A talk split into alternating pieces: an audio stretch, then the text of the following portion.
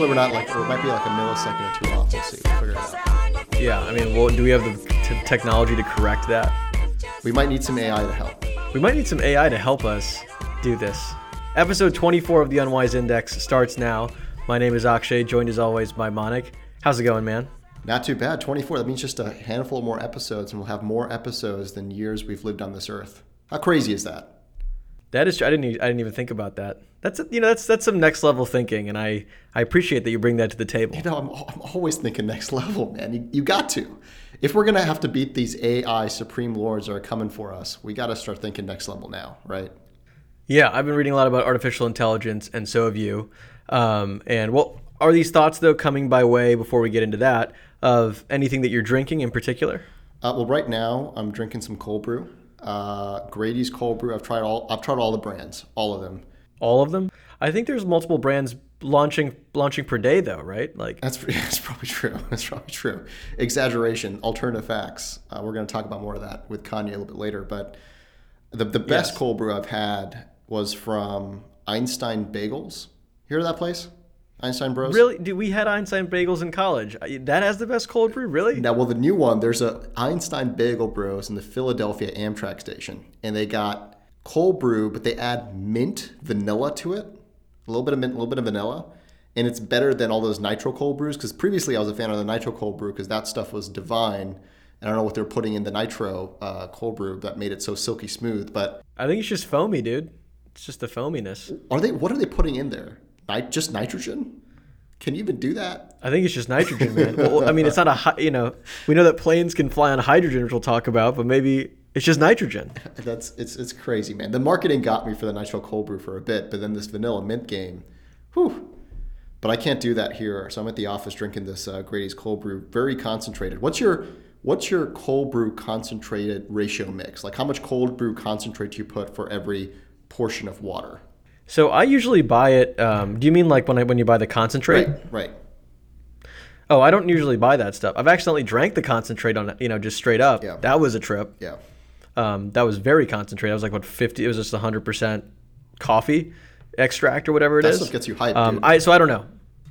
Yeah, I, I actually don't know what my preferred is. I just I, I think I tend to prefer it on the stronger side. Like what range does it typically go in? Because I typically buy it already coming out of a container of some sort. It goes all over the place. I see people in the office doing like three fourths water, one fourth concentrate. I see people doing 50 50. I'm like three fourths the other way. I'm like three parts concentrated, cold brew, one part water. so you're seventy five percent real. That's right. saying. I think it's mainly because uh, my my body has become desensitized to caffeine over the years because I drink so much of it that I just need more to get my fix. Yep. Right. Uh, that's probably a problem. all those days and years of studying in college where we would go to the library and not actually study and just drink a bunch of caffeine. We drink a lot of Rockstar, dude. Party like a rock star. They absolutely didn't study like a rock star, that's for sure. Um, only very highly caffeinated stuff does the trick nowadays. Yeah. Tolerance is too high. Yeah. Have you ever gotten the shakes from caffeine? Little caffeine shakes, caffeine headaches?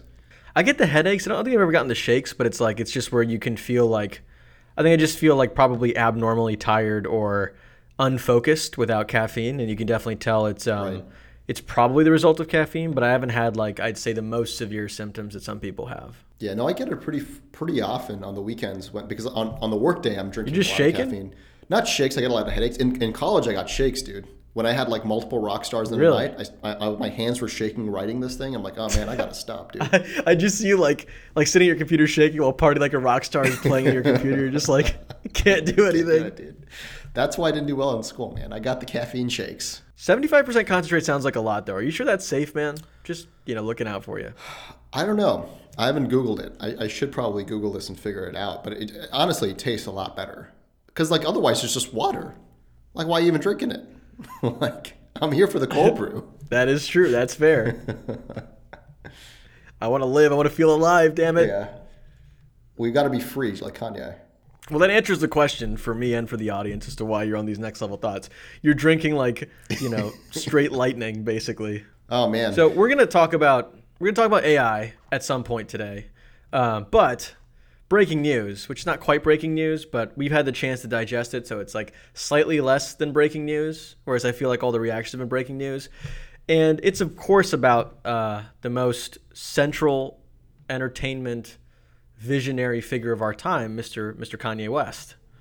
Um, and we just couldn't let an episode go by where uh, so much Kanye had happened the past week, uh, touching basically every part of the media sphere. So um, you you just watched the video. Yeah, we had to address. It. I mean, AI AI can wait because a lot of people don't even know if AI is ever going to happen, if a super intelligent AI is going to happen. So we can table that. We might get to it this episode. We might get to it in another episode. You know, the AI when it when it happens, it's going to remember you said that. you know, right? It's going to come from me. It's like I got you, Matic. but it'll be upping our view counts by doing that, so I'm okay with it. That's true. That's true. So how about you set the stage because you know far more about Kanye history than I do. Yeah, I've always been on Team Kanye, and I think I might still be. Maybe we'll get to the the crux of that this episode. Yeah. Uh, I think versus the periods of time when I think you've been a bit more skeptical of him and his antics. Yeah. Um, so you know, just just not going to the full history of Kanye West. I assume people know who he is. Um, he was sort of off the grid at the beginning of this year. Um, kind of had been through 2017 as well, um, to a, to a large extent. Bef- uh, before putting and uh, you know he'd put out an album, I believe in early 2016. That's when he put out Life of Pablo. Um, Right. and you know had sort of been erratically you know kind of doing the like the rants were starting to happen in 2016 and early 2017 on stages at concerts and people were getting like more concerned about like you know sort of where he was going like where his head was at um, and he ended up taking basically a leave of absence and getting admitted to a i think a psychi- psychiatric unit in a hospital um, in late 2017 early 2018 um, and he said diagnosed with bipolar disorder um, and so he was kind of out of the public eye as he kind of went through, I think, initial treatment and sort of just, you know, whatever the the mix of things that was going on in his life, not just the diagnosis. Uh, he was like in a in a in a strange and seemingly un- unhealthy spot, right? Right. Um, and he kind of burst back onto the stage, uh, and he tends to do this, right? When he goes dark, he goes like super dark, right? He's like he's off Twitter, he's off Facebook, he's off Instagram, um, and like you know, like seeing pictures of him ends up being like a big paparazzi event because he's just kind of you know is, is out of the public eye completely. It's kind of like the Unwise Index when we took a hiatus for two years and came back full force. you know, I don't blame him for copying our tactics. I mean, it worked. It's working just about as well in terms of media coverage. Uh, both of us, so, you know, it's equitable. Uh, but you're right. You're right. Broke 100 plays. Totally right. You know, I mean, how many did he get for this Trump video? Like 96 or something.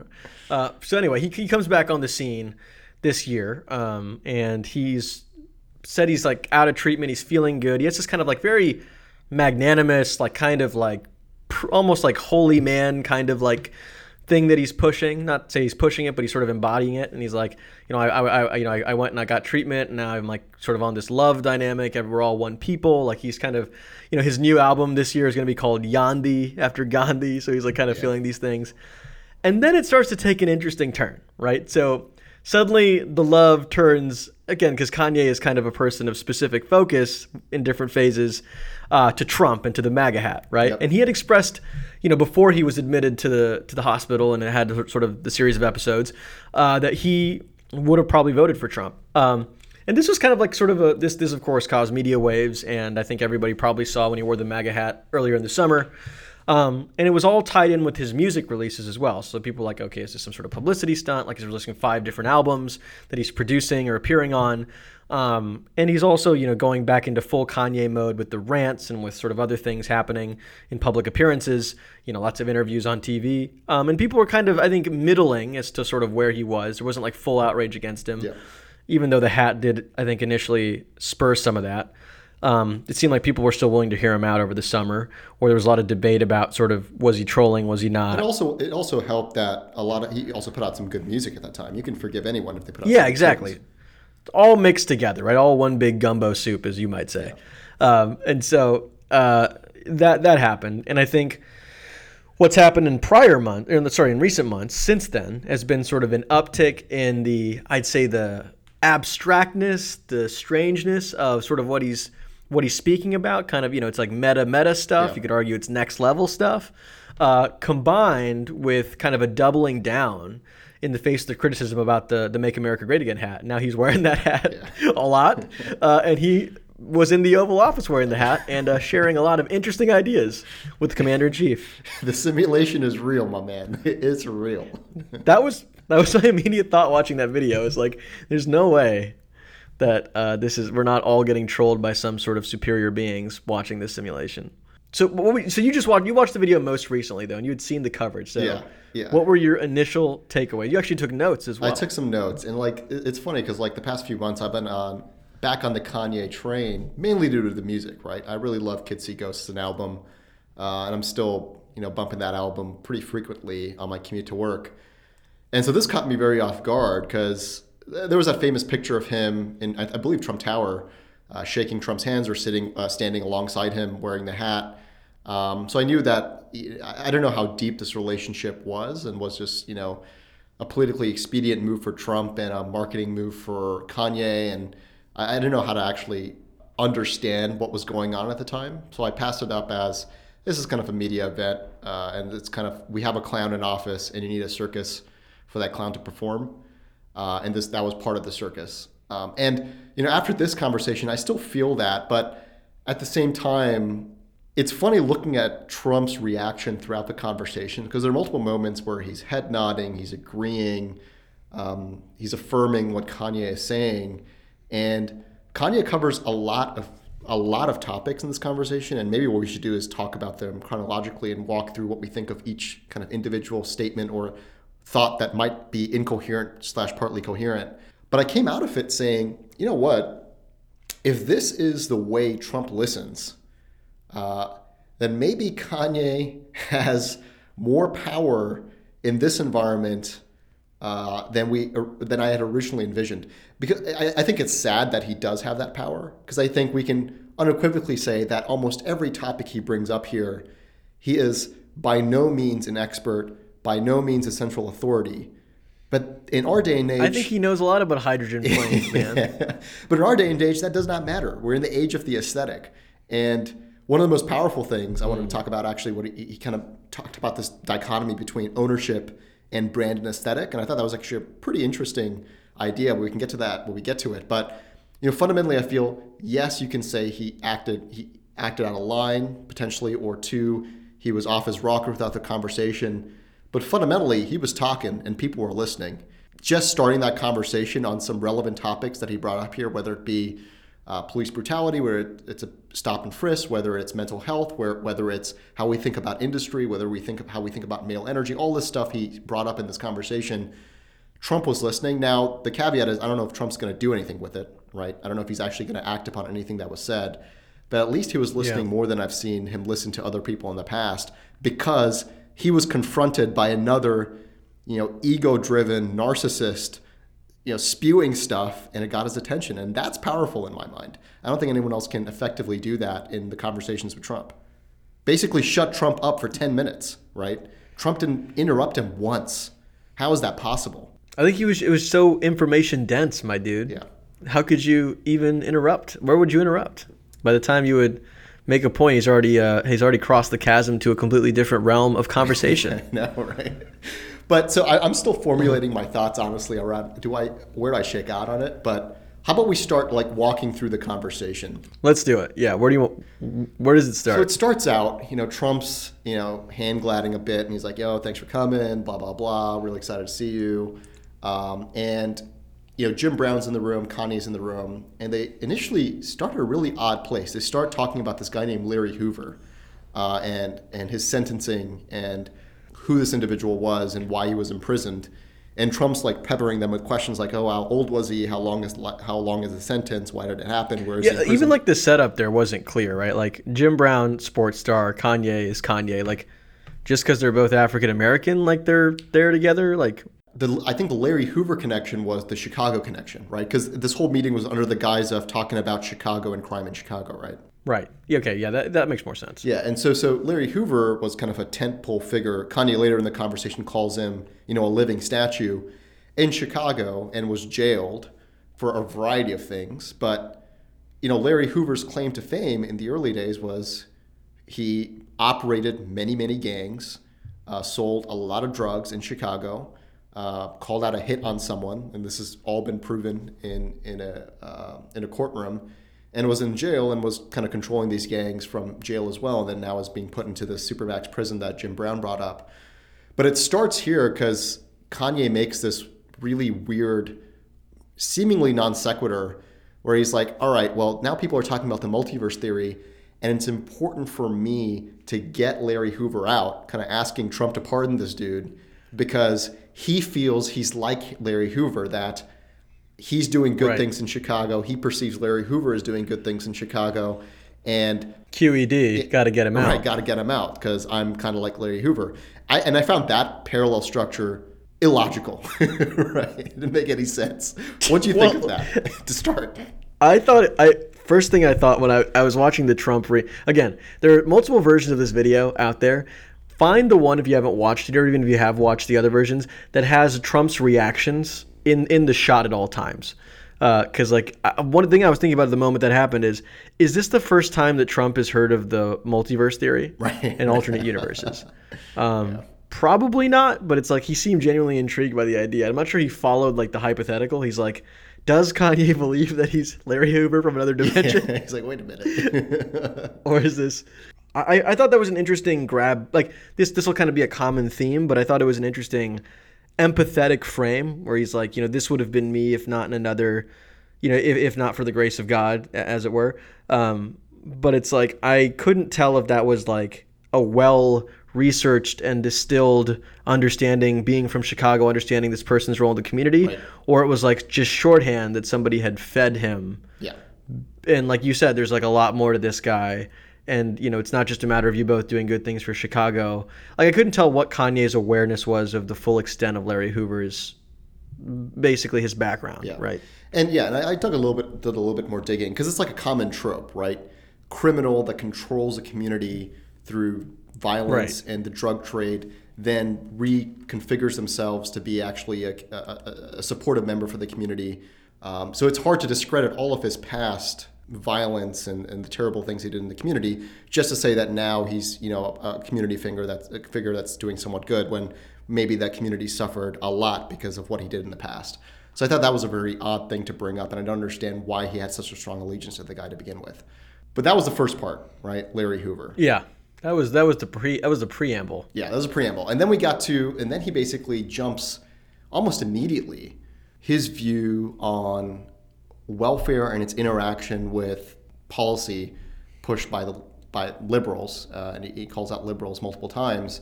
I think the only thing I could parse from this was he's, he was basically saying, you know, yes, we know jobs are limited, and he draws the connection that welfare reinforces that you can have more money if you have more kids in your home.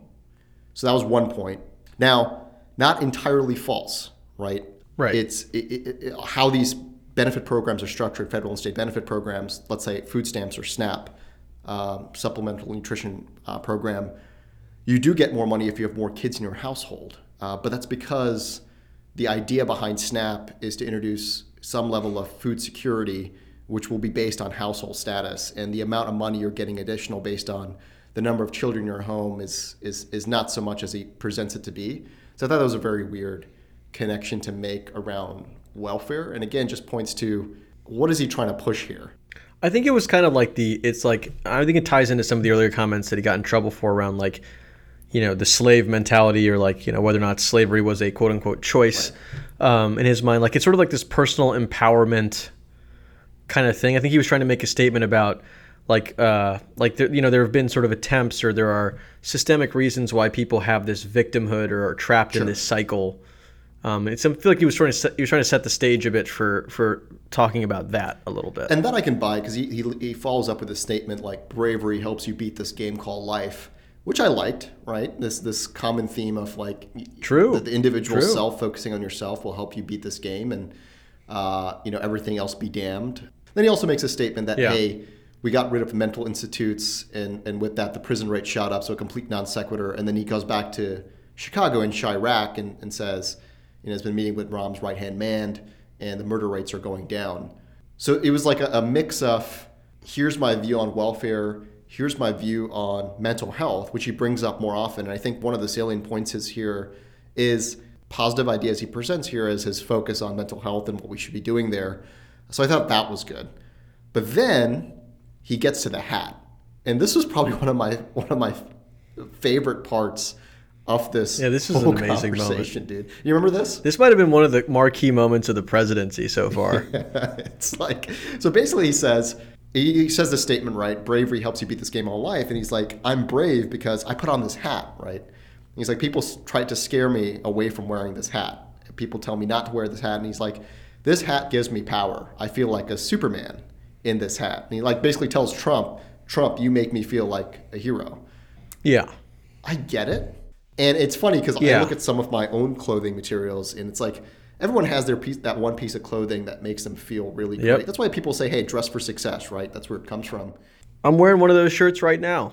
Yeah, dude. And it's like I got my my you know, my green jacket. People who know me know the green jacket. I wear that. I do feel the green jacket.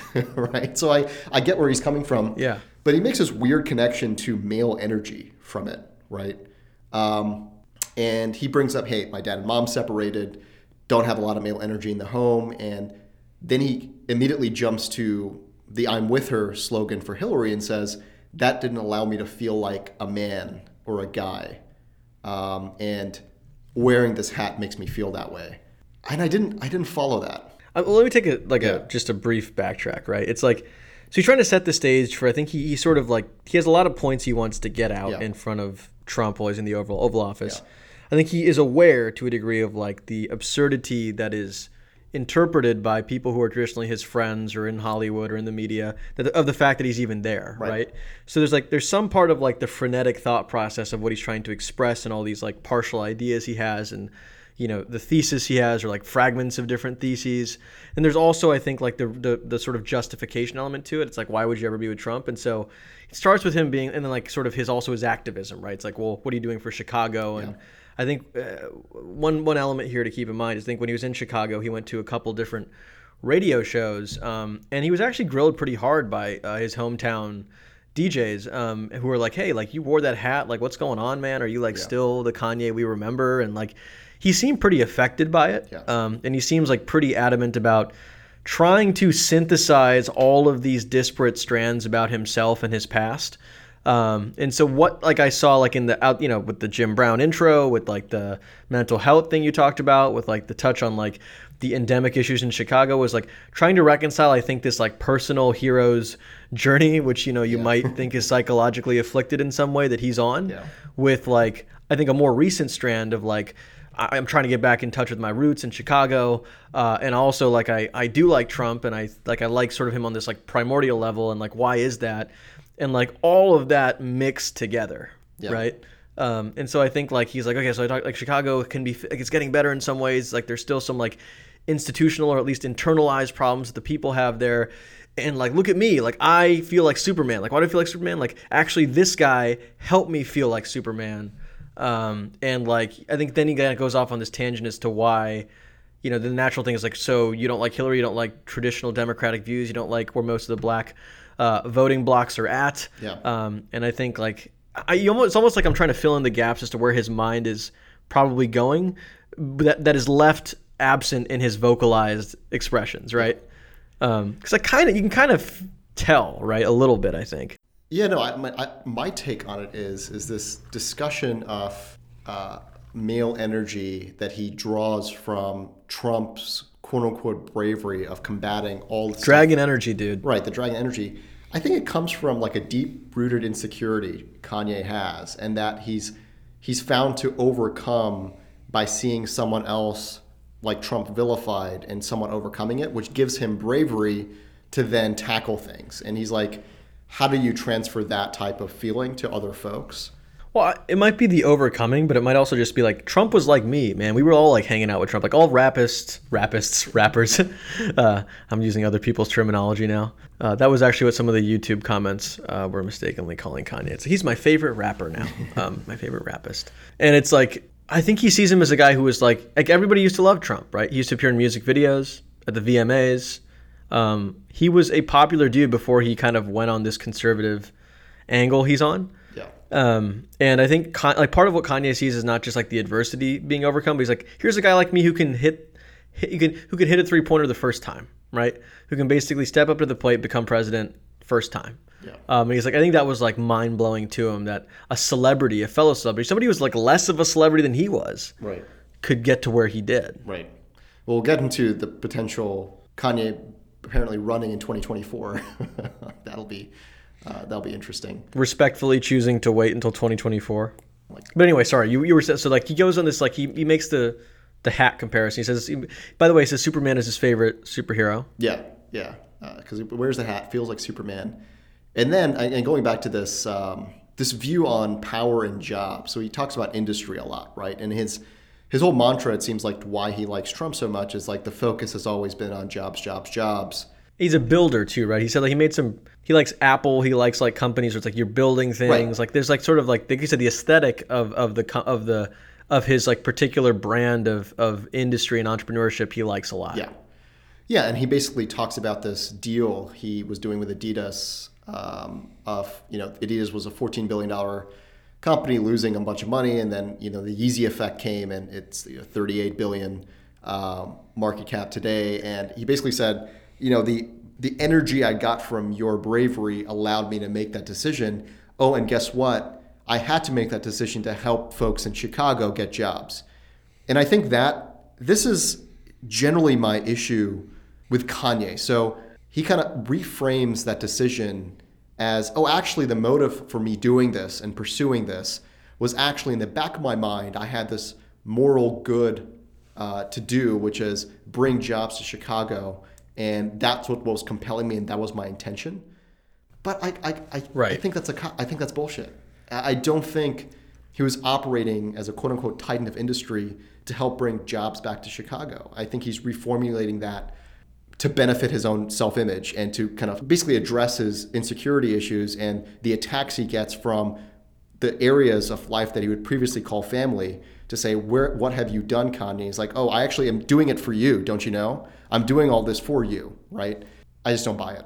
Yeah, I, I, I can see that. Um, like a lot of like sort of like retroactive justification kind of stuff yeah. kind of comes out there. Um, like one of the things like just take like even at a more fundamental level I wonder about is like he's like I'm a billionaire now and he said this a few times. He's like yeah.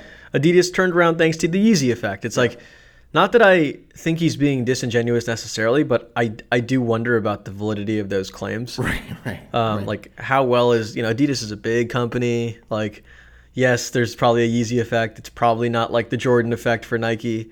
Like even so, it's like uh, you just don't get a clear sense of like what was the effect, and then like let alone where you can attribute it to, right? right. And like did it come, you know, I, and like I think there's that that is an interesting point you made there, where it circles back then to like you gave me the bravery to do the thing that will that that is the cycle of bringing jobs back that we have to do more of right. to ultimately help black people and help you know the people that I'm advocating for. And so like is the answer that everybody just has to get infused with dragon energy to be able to do the things you need to do. Apparently, dude. Well, we haven't tried it. I don't know, man. It just feels he's he's he's uh, speaking um, with both sides of his mouth at times, and, and, that's what frustrates me a bit. It's like, what does this guy? What what is the real foundation he stands upon? And then he right. jumps into transitioning folks for mental health, talks about job, and this is where the, the conversation becomes deteriorates pretty rapidly into a lot of things. So he quickly jumps into the Thirteenth Amendment, right, where he. Uh, he I couldn't actually follow this. I'm curious what you thought of this, where he basically said a yeah. few weeks ago he said he got to abolish the Thirteenth Amendment, and then in this conversation he said, "Why would you keep the Thirteenth Amendment if you know it's a trap door?" And we don't need sentences, we need pardons. And I think what he's trying to say, going back to his views on prison, was, "Hey, the Thirteenth Amendment was written in a way where uh, you it's it's not you know prisons are basically slavery." Right? I think that's what he's trying to. The way that it's written is like, I guess, like, and this is like, so what's interesting is like even people who kind of jumped on him after this whole thing, like a lot of his fellow people in the rap community, like T.I. and others, like actually made a carve out and said, like, I agree with what he said about the Thirteenth Amendment. If you listen to him, um, like, and what it means is like, so it actually says like it, it basically abolishes slavery and involuntary servitude, except in the case of imprisonment. Yeah, exactly. So like the idea is like it sets up a like sort of a hazard there, sort of like to have like like a, like basically a perverse incentive to to to imprison black people right. and people who would have been like otherwise totally like sort of like um, like been free of the bond of uh, bonds of slavery and involuntary yeah. servitude. So it's like you it, as it's written right now, it's actually it's not a clean break with slavery. It's just sort of this like half measure that actually uh, has implicitly, if not explicitly, promoted this like mass incarceration culture. But the, the, the odd thing here is, and why I think it's an odd kind of lateral move, is like it, it's mass incarceration uh, can be tied to a lot of other things. Cr- multiple Sure. crime bills, major crime bill in 1994, um, and you know where's the focus there? Um, if if the prison industrial con- uh, complex is, is is and remains a major issue, it just feels like this hyper focus on the 13th Amendment seems um, You could argue it's like the aesthetic versus the substance, right? And like whether or not there's actually a connection between the two in Kanye's mind, and if he's aware of what he's doing, because like it's a great soundbite, right? And to the point earlier about him having the same, you know, kind of fin- like he's sort of like narcissistic, you could argue finesse that Trump has, like, you know, Trump's like build the wall. It's like, well, what? And it's like there's more to it, but. I'm gonna say build the wall. Right. It's like there's more to reforming like what's wrong with currently the incarceration procedures in this country, but I'm just gonna say abolish the 13th Amendment and see what people do. Yeah, exactly. And, it's And that'll get me on the front page. And Kanye said in one of his songs, "It gets the people going, dude. it gets the people." Yeah, going. it does. and it does. It did. Um, but the cool thing here is like Trump, you know, suddenly he head nods here, but then he has like a really strong look of confusion. He's like, "What? What's going on?" Uh, first Which time- one is the 13th yeah, again? Wait a minute. Um, then he talks about. Uh, then he gets like a little humble brag. He's like, "Yeah, I took the IQ test, ninety-eight percent percentile, Tesla, Freud." That was a little odd. So, so just to back up, so he was he went in for a psychiatric evaluation. Do you do do, do IQ tests happen during those? Like, I actually, I, I don't believe so. I bet I don't know. I mean, it, he could have asked for it, or he could have taken it on. just throw it in. Yeah, just throw just it. in. toss it in while I'm here. But yeah, it, he puts himself in the pantheon of Tesla and Freud. You know, one thing is, if he was going into this conversation with a clear motive, which would be, if there was a motive to attach to this, is I need to get some thoughts aired in a national setting to the president who can has the power and authority to change something. I'm going to throw out everything, right? I'm going to throw out Larry Hoover pardoning. I'm going to throw out stop and frisk. We'll get to. I'm going to throw out the, the views in Chicago. I'm going to throw out mental health transition. Right. But then why does he feel the need to state, I'm smart. Look at me. I'm real smart, dude. Well, Trump does the same thing, man. He's like, I'm really smart, dude. I'm really smart. I use big words. so dude. maybe Trump hears that from other people, and he's like, Oh, true. Maybe that guy's really smart. Yeah, exactly. So, oh, wow. Like he's telling me. he knows big words. like, Like I'm really smart, and I tell people that, and he's telling me. So you know, QED, yeah. right? Yeah. Um, so he says like, yeah, I, yeah, I think it's always funny to see the um, the the references that Kanye makes when he's talking about who he compares himself to or his idols. Like, long-standing obsession of his has been Steve Jobs, Yeah. um, and Walt Disney and uh, Howard Hughes. Yep. And you know, like the Howard Hughes one has a more complex potential uh, relevance here. And then like yeah, so recently he's like also uh, now it's switched to Freud. Like I'm interested to see Freud in the mix now. wondering if Kanye has been reading some Freud. And then another great moment happens. The fucking iPlane one, dude. The iPlane one. Wait, before that though, the password zero zero zero zero zero. Is that what it was? Oh, I didn't even catch that. You just see that? That was the gift. It was like he's like, hold up, and like the cameras are right behind him, and he like opens up his phone. His password is just six zeros. it's hilarious. But this actually, I liked his statement here around like going back to like we live in the world of the aesthetic, and he's like, Yeah.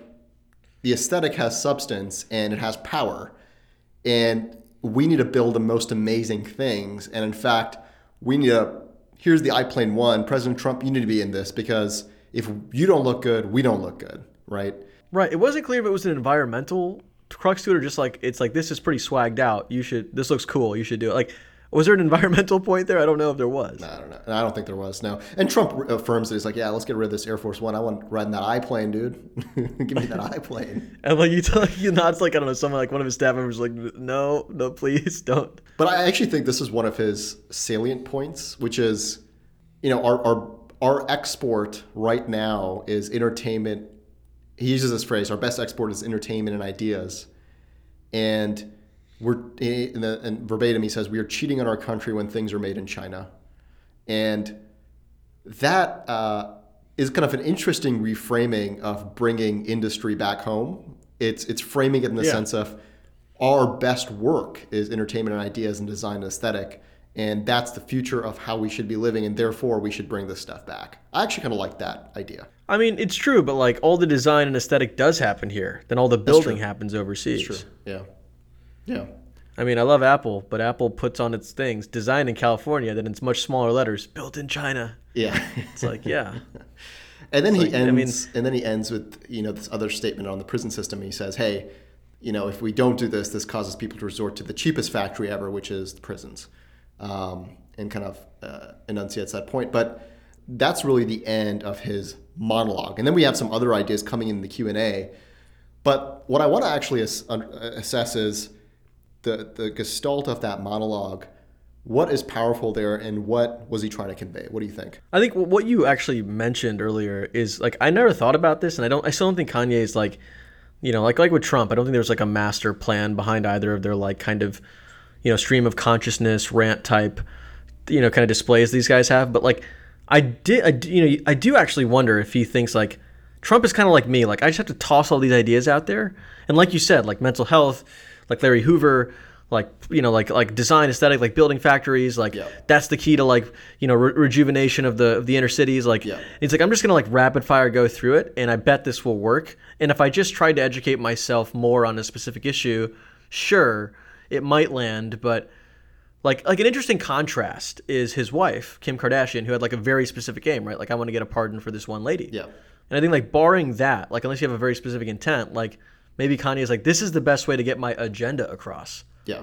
and like I, I actually, if it wasn't Trump, I like wouldn't think this at all. But it's like it might, it might be the case that he actually made a calculation. Yeah, just put it out in the ether, and the media jumps on it, and you know there we go, right? Like, No, and he's like, if, and he's like, if I'm not like bombastic and exciting in front of this guy, he's gonna tune out. Right. He's like, he's like me. He's just not gonna listen to me. right, right.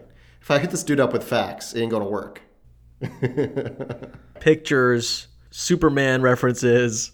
No, so that was that was the monologue, and then the questions actually you get even more interesting stuff. Yeah, So the first question was, um, you know, Kanye years ago you said Bush doesn't care about black people. You know, people have said that about Trump. What what do you think about that, right? And he kind of again talks about this this this has now become kind of a Kanye meme of uh, I care about all people. When I said that, I was in a victimized mentality. You know, you know, ethnic minorities need to get out of this victimized mentality, and we need to be more focused on industry. And there's some truth to that. Uh, I also think it's denying the realities of everyday existence of many, many people here in this country. Um, yeah, but the most powerful thing I thought he said, which is uh, a unique way of looking at it, is, you know, we need to be more focused on industry. And he uses the statement brand more than land. We care more about brand than land because we've never had land. We've never had ownership uh, over our lives, our bodies, our blocks. And I'm, I'm uh, adding more to that. He kind of he just focused on land specifically. But that concept of if you don't have ownership, what do you think about? What does your mind focus on? It focuses on more the aesthetic. Um, and that was a really cool statement I thought he made. Like, if there's anything I took away from this conversation, it was, huh, that is a pretty unique idea Kanye brought to the table. I don't know what to do with it. for sure. And I think like what he might be working through like publicly is like a reconciliation of his like very long-standing focus on design and aesthetic and culture. And like sort of like what not you know to say superficial is to be too basic about it but you know what i'm like he has he has been a designer and been a crafter of aesthetic for a long time and i think he actually is going to chicago. He's actually going and doing like a lot of i think like listening tour type things in like la and other parts of the country as well. I think he's seeing like it's not sufficient like these people like i said these people need jobs need opportunities and i I don't think he has like a very crisp thesis about how to reconcile his traditional love of aesthetic and design with like what will actually empower communities but like the land and like the jobs and the factories and like these sort of like very like iron like sort of like industrial motifs Yeah. i think are the beginning of him starting to realize like maybe what i've been focused on for a decade couple decades isn't enough Yeah. for what i now care about Yeah. right Yeah. Um, and that might be an interesting take of him like reconnecting with what drives him and trying to find a way to use his stardom to to do that. And then he jumps into police brutality, and I thought his statements on this were, I, I, I again, I probably sound like a broken record at this point. Like I couldn't exactly parse this out, but what he basically was saying Yeah. was, hey, we got to love all people. We got to release the love for the entire community. Yes, we got to talk about police brutality, but it's he, he was basically making the statement, it's not so simple. Um, fine, uh, but again, he's not going to win any uh, any folks on the left by with, with a lot of the language he used there. a point that's interesting generally is the res- uh, maybe we can talk about this afterwards. Is the reception he's gotten from the right? Um, and uh, so finish your point, then I'll go into that. I think because it kind of wraps into the whole thing. Yeah, and 'cause- because then he he kind of then takes this this discussion around police brutality, uh, which honestly we could have an own a separate cast about because I talk at length about generally our, our views there. But he segues this into you know the usage of racism as a form of control by the liberal elite, by the liberal media, and he makes a statement: "You think racism control control me? Nothing can control me." Um, and it's he, he says "I- I- it's an invi- invisible wall to me.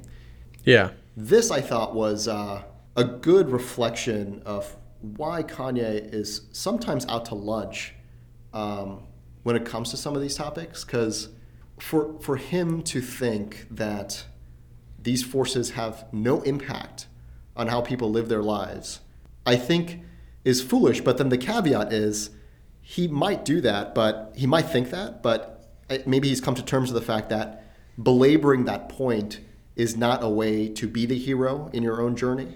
Um, Right. And it kind of reinforces this victimhood mentality. But I don't know if he's connecting the dots in such a sophisticated way. Uh, but it, that's his that's his fundamental critique of the left. It seems like now is, hey, the hyper focus on identity, the hyper focus on racism, uh, should not be done. And secondarily, myself, I'm going to reframe this and say, I'm not going to be impacted by it. I'm just going to live my life and do what I need to do, and you can never control me. I feel like he is trying to be like an avatar of that, even like if you said he doesn't totally buy every inch of it. Yeah, Um, he's like the like, sort of like the anti-victim mentality to a degree. yeah, but it was hard to tell. Like I thought, like he's like he's like it, I think he didn't say it doesn't exist, right? He's just like it can't control me. Like Invisible Wall, you could argue he's questioning, like you know, of course, like, but he's like he's like you know, it's, it, it exists in most people's mind. Like this ties back to what he said about slavery earlier in the summer, uh, and stuff like that, where it's like he doesn't deny, you know, these these things and these consequences and these Yeah. historical and structural injustice still exist, have existed, but he's like, do you let it control you? yeah. um, is kind of the the mindset I guess he's trying to promulgate. Yeah. Um, but yeah, it's hard, again like you said, it's hard to tell. Yeah, and it's funny because when I when I heard that statement, um, it's an invisible wall. I actually my mind went to fucking existentialism, dude. Like, uh, like you know, I'm like been always been a huge fan of Camus in, in like years Yeah. past, and Camus used to make very similar statements where you know we are you know destined to oblivion, yet we have to make the most out of it. Right? We, we know there are things in our control, things out of our control, but we must live our life like an active rebellion. And I, I got that sense here where he's like, these things might exist, but you can't live your life to be held down by it. You need to kind of live uh, in a way where you push yourself to break through these invisible walls, which I think is a, a useful mantra to have. But sometimes it's it's you know telling that to someone who's feeling the effects of systemic injustice in their life um, to just toughen up, right, and break through this wall is you know unfair. It it, it, risks belittling someone's suffering, right? right. It, and it, and it risks um, making an excuse for not doing what you can do to structurally remove barriers. I mean, that's the basic. But hey, man, um, Yeezus, it's gonna be Yandhi. Yeah. Would you be excited for a Yamu? Yeah, dude, I would be so high for that, dude. Oh my god! But then, dude, the, my fa- actually my favorite part of this entire section when he's like, he goes back to the reporter asks that question. He's like, "I'm not going to give you a soundbite. You're tasting a fine wine here. There are multiple notes. this is a complex thought." I'm Dude, like, I "Oh love. God." There were a couple times when Trump had great reactions to things. Yeah. Uh, that was one of them. He was just like, "Fine wine, man. Yeah, I like that." Yeah, yeah. Um, that was that was amazing. And then we get to the meat of the conversation, which was someone finally bringing up the point of this conversation, which was, "Hey, Kanye, you were here to talk about Chicago and what we're gonna do." And he's like, "Yeah, I've been meeting with folks, and the big thing that needs to change is stop and frisk, and we need some tax breaks for factories. We need Trump factories and Yeezy ideation centers." Like, oh Synergy. God, dude. Synergy. Fucking Yeezy ideation centers. I would go to one of those. Yeah. Uh, Check it out. and then he uses the Yeezy Ideation Centers to talk about, and then it goes like off the rails, dude. You talked about ADD, how people, kids need music and meditation, and the phone is better than school. That's why people say that people have ADD because school is boring. Then he brings up Larry Hoover again. Then he gets into gun violence, and yeah, dude. and then he finally uses the statement around stop and frisk, and he tells Trump, "Hey, I didn't mean to put you on blast." And Trump interjects, he's like, "Oh, you can." eh, I'm open minded. I'm here. Um, and so someone follows up with Trump and says, you know, can Kanye speak at one of your uh, can speak for you? Can can Kanye speak for you? And Trump's like, he can speak for me anytime. Great guy, smart cookie. That's what, and so this is where people think the chess move happened, Yeah. right? the the 4D chess move. Yeah, where Trump was like, he's like, he inserts the stop and frisk. He he gets that that acknowledgement. Yeah, yeah, yeah. He's a, I'm I'm I'm open minded. I'm here. I'm listening. Yeah, Like it took all of that crazy dragon energy to get to that point, yeah. Which is potentially. Yeah, and then and then he, you know, Kanye talks about you know infinite universes, loving beings. We are a unit, one moment in history and time, and are here together. Like he kind of talks about this weird spiritual bent he's on. But if if Trump, the interesting thing moment here is, you know, Kanye saying, "Hey, I didn't mean to put you on blast," even though he was kind of putting him on blast around stop and frisk, and Trump saying, "You can speak for me anytime you want." It, that's that's that's a risky move Trump just played right there. you know, who knows what Kanye's going to say uh, the next time he's out in the public. Yeah, no, I think that was. I don't know. I couldn't tell. Again, I, I'm not sure how much he really meant that, but he was just like, "Yeah, this guy's my friend today. So as long as he still loves me, uh, you know, you, you can do whatever he wants." Um, and I think like was uh, what else was there? He calls himself a, a crazy mother effer in front of Trump. He's like, "Yo, I don't think Trump expected." You know, someone like me to show up, Yeah. and Trump laughs at that, and I was like, "This is why." Like, I was I was watching a reaction video, and these two guys like who were watching this. Um, I think they're actually you know two two African American uh, folks in Chicago, and it was it was quite a, quite a ride to watch their reaction to this. Yeah. Um, but at, at that one point, one of the guys is like, "This is in the Oval Office." like he Yeah. just said that in the Oval Office. Yeah, And that was like one of the moments where like the simulation was breaking when he was just like, "What is he saying? Yeah. To who? Sitting where?" yeah. Um, but that was pretty amazing. I know. Um, great energy, as Trump said. Great energy feels good. they- what happens when you have two forces of dragon energy, twin dragon energy, in one room? I mean. Jim Brown couldn't even say a word the entire know, time. dude. Why was Jim even there? Oh no. I, I wish I could know what was going on in Jim Brown's head. I couldn't tell if he was just amused, horrified, uh, supportive. Yeah. Uh, I couldn't tell. Yeah, and then I mean, like the the meeting ended with a nice big old hug. Kanye says, "I love this guy right here." Gives him a hug. So what I thought as well was was there was a point there where he, Trump's like you don't have to do. You know, he's like I think he's like Yeah. Trump said he loved you know he said he you know he had love for me and Trump's like you didn't have like he's like it was like kind of like a like a kind of a sincere moment there where Trump was like yeah you don't have to say that like I know like as if it would be hard on your you and your fan like your fans and you to for people to publicly know that I I said that I, that I had love for you Yeah. and then of say well I got love for you man I love this guy and he like stood up and gave him a hug and Trump's like it was almost like they were trying to keep their bromance a secret a little bit Yeah, and Kanye's like, "I'm coming." Out. As if it out, was a secret I'm coming out. as if it was a secret by that point. yeah, I know. But uh, that I thought was a odd, odd fucking moment. I guess like I think what it showed is like it, I think it showed the genuine affinity that Kanye has for the guy, and I think it is like reptile brain, energy, dragon energy. It's like I don't actually think he agrees with all of Trump's views, but he just likes again like the the the gestalt of the dude. I think that there's something that I kind of get about that, even if I don't agree that it's the right. Th- you shouldn't go and you know you know maybe express this level of you know sort of so adulation for somebody who who you have that you know that that kind of resonance with, even if you don't agree with their like actual views. But I kind of get it. It's kind of weird. The only way I can get it, I, I, I think, uh, I think he's confused. I think there's like, there's only two paths here. It's like Stockholm syndrome, or like he actually is attributing his bravery to Trump's quote unquote hero journey, or he's doing the really meta thing, right? And it's like, there's only like, there's only two ways, I think, to do the change that you know Kanye wants to see in the communities he quote unquote cares about, right? Either you do it by uh, identifying with everyone's common humanity or everyone being kind of the common enemy. And I think generally my and we talked about this in the past. My view, my issue with the left right now, even though I'm progressive, is they're treating everyone as a common enemy, and that puts people on the defensive and does not actually move towards change. So all this kind of love energy says that if you're going to isolate me, I'm going to draw an even bigger cir- circle to involve you as well. And that's the strategy that you can't wins. escape this love, man. Yeah, you can't, escape it. And this is like old shit, right? You know, hate doesn't dispel hate. Only love dispels hate. Like we we know this. We, we know that that's the way to do this. Even if you go to like you know famous civil rights movements, let's take MLK for example.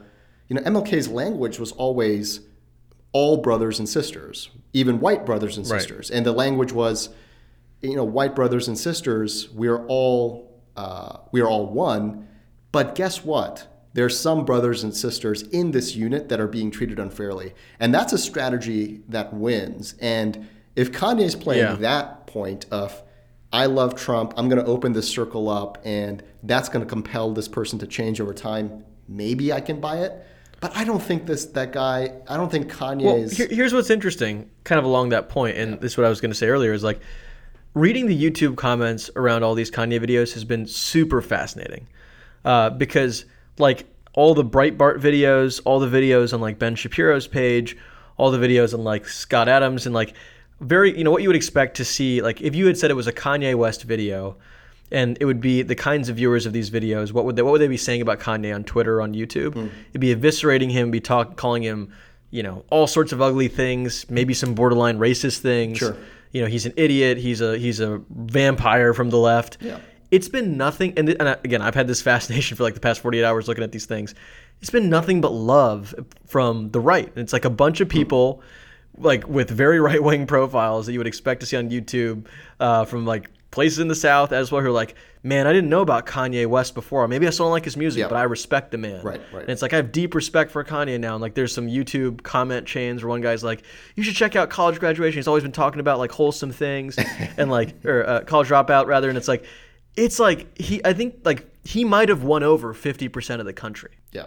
which is kind of stunning. I just wish the thing is, I, I saw those comments too. It's like uh, I just wish that um, there was a better figure, a more consistent, authentic, respected, high dignity individual who would do that exercise of I'm going to work to you know reduce inequality and injustice by defining our common humanity versus us uh, going against a common enemy because like it's Kanye and it, I know when I say it's, it's Kanye it's a cop out but it's you know putting him in the same pantheon of you know the civil rights you know, going into Yandhi right Yandhi Yandhi. comparing Kanye to Gandhi. it's like, what have we gotten ourselves into, dude? Like, it's He's trying to tell you that you shouldn't think that you have limitations, man. You should be able to compare yourself to anybody. Eh,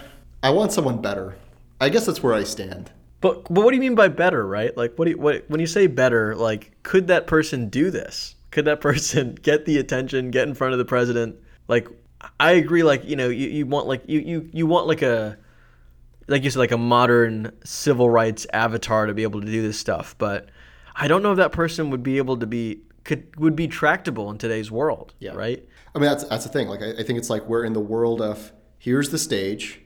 We got to get the entertainers, the actors, to celebrities to move it. And I just, uh, I guess the pragmatic response is you got to play that game. I just wish it wasn't the game Yeah. we were playing, right? Because I think that game can be random, inaccurate, um, not sustainable, and potentially disastrous. I get that, that. I guess that's my fear. It's like I get it that if I think it's a very legitimate fear, right? Like, it, it- let's be very clear, right? As entertaining as this is, as much as I think Kanye's heart might be in the right place, if not scattershot, um, neither him nor the president seem to know a lot about the issues. Like, and that's being very generous. um, and that's an odd place to be. Yeah. Which is why uh, you should like and subscribe to the Unwise Index so you can get, get. Hey, if we showed up there, I don't think our tactics would be that different. We'd probably have like a scatter shot. If we tried to get into one of our like more more detailed explanations of things, he'd just tune out, man. We'd have to Yeah. adopt Kanye's tactics. Yeah, we'd have to we'd have to live into the dragon energy and bring that in, crack some jokes. You'd have to dial up the 75% concentrate to 100% Yeah. before you go in there, dude. I mean, he actually talked about he actually posted this tw- Twitter video you shared with me where he used this mantra, Yeah. I'll do what I feel, we will do what we feel, I will say what I feel.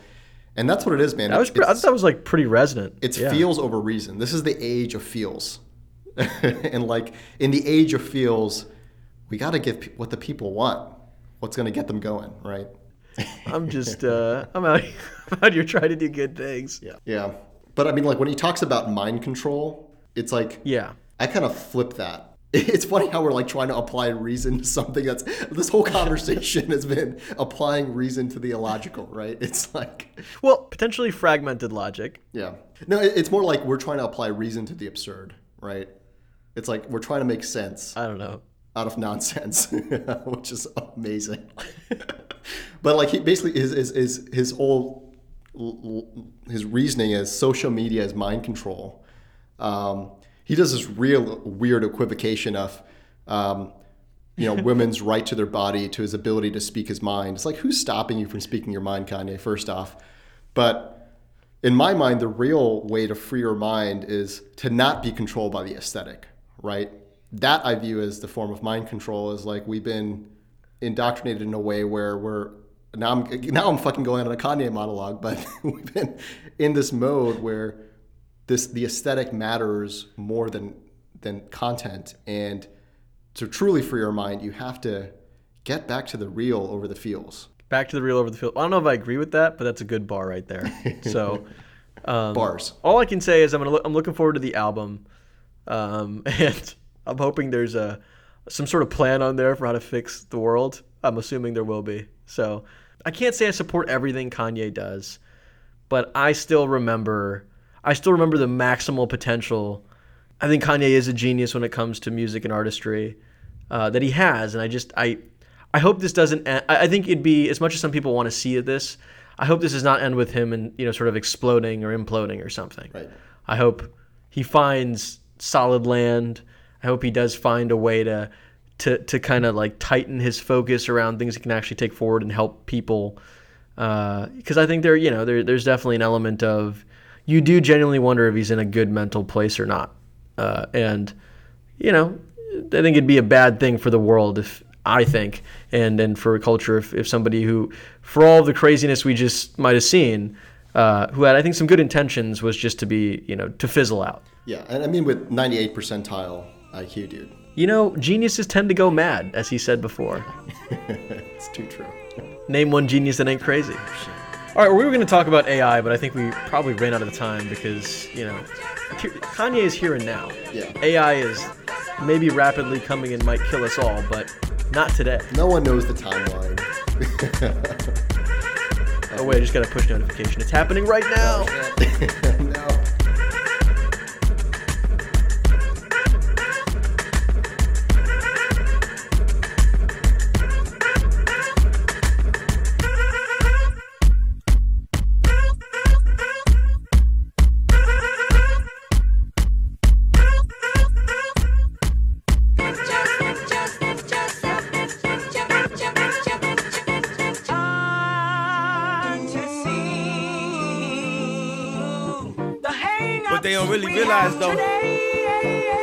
next verse, this next verse though, these bars. Watch this.